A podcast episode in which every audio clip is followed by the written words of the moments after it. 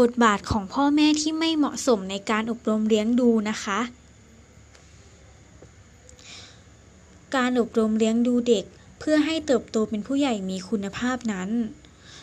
พ่อแม่ผู้เลี้ยงต้องอาศัยทักษะประสบการณ์ รวมทั้งเจตคติ ค่านิยมที่ตนได้รับปลูกฝังมาแต่เดิม เพื่อถ่ายทอด ยันรุ่นต่อไป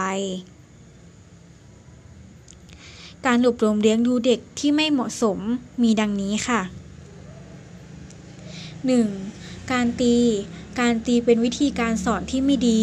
แต่ถ้าต้องใช้ ต้องทำอย่างมีเหตุผล และควรกระทำทันทีเมื่อเด็กทำผิด พร้อมทั้งชี้แจงให้เด็กเข้าใจว่าทำไมตนถึงถูกตี 2. การขู่ การขู่ด้วยคำพูดหรือใช้ท่าทางน่ากลัว จะทำให้เด็กกลัวจนเกินไป เช่น เมื่อถูกขู่ว่านิ้วจะหลุด ถ้าไม่หยุดดุดนิ้ว ความกลัวสร้างความเครียดทางอารมณ์ให้แก่เด็กค่ะ 3. การให้สินบน คือการให้สิ่งตอบแทนเมื่อเด็กกระทำธรรมดา หรือแม้กระทั่งกระทำผิด เป็นการกระทำที่ไม่ถูกต้อง และการกระทำเช่นนี้ทำให้เด็กเกิดแนวคิดผิดๆ 4. การเยาะเย้ย การเยาะเย้ยไม่เกิดไม่ก่อให้เกิดการเรียนรู้ แต่เป็นการยั่วยุให้เกิดความโกรธเคืองและเกลียดชัง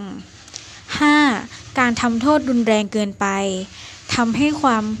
ทำให้เกิดความกระทบ กระเทือนต่อจิตใจเด็กมาก และอาจเป็นอันตรายต่อร่างกายเด็กด้วย 6. การล้อเลียน ให้ผล คล้ายกับการเยาะเย้ย 7. การคาดโทษทำให้เด็กกังวล และอาจระวัดระวังมากเกินไป จนขาดความเชื่อมั่นในตนเอง 8. การกระทำ ที่ทำให้ได้รับความเจ็บปวด มักเป็นตาบาปทางด้านลบ ที่ลืมเลือนได้ยาก 9. การทำให้ได้รับความอับอาย ให้ผลเช่นเดียวกับความเจ็บปวด เช่น การประนาม การกระทำที่ผ่านมา 10. การเปรียบเทียบกับเด็กที่เล็กกว่า หรือการเปรียบเทียบที่ไม่ยุติธรรม วิธีนี้มักทำให้เด็กโกรธและพานเกลียดผู้อื่น 11. การโต้เถียงขัดแย้ง ไม่ลงรอยกันของพ่อแม่ต่อหน้าเด็กทำให้เด็กเกิดความวิตกกังวล สับสน และเด็กจะถือประโยชน์จากฝ่ายที่มีความเห็นเหมือนตน 12. การเข้มงวดมากเกินไปทำให้เกิดความเครียด และไม่เป็นตัวของตัวเองเท่าที่ควร 13. การปล่อยปะละเลยทำให้เด็กขาดการแนะนำที่ดี สรุปได้ว่า ถ้าเด็กถูกเลี้ยงดูด้วยคำตำหนิ เด็กจะเป็นคนล้มเหลว ถ้าเด็กถูกเลี้ยงดูด้วยความก้าวร้าว เด็กจะเป็นคนที่แข็งกล้าน ถ้าเด็กถูกเลี้ยงดูด้วยคำเย้ยหยัด เด็กจะเป็นคนที่คานอาย ถ้าเด็กถูกเลี้ยงดูด้วยความระอาย เด็กจะเป็นคนที่ขี้หวาดระแวง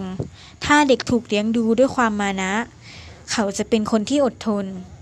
ถ้าเด็กถูกเลี้ยงดูด้วยการให้กำลังใจ เขาจะเป็นคนที่เชื่อมั่นในตนเอง ถ้าเด็กถูกเลี้ยงดูด้วยความชื่นชม เขาจะเป็นคนที่รู้ซึ้งในคุณค่า ถ้าเด็กถูกเลี้ยงดูด้วยความยุติธรรม เขาจะเป็นคนที่รักความยุติธรรม ถ้าเด็กถูกเลี้ยงดูด้วยความรักความอบอุ่น เด็กจะเป็นคนที่มีศรัทธาในชีวิต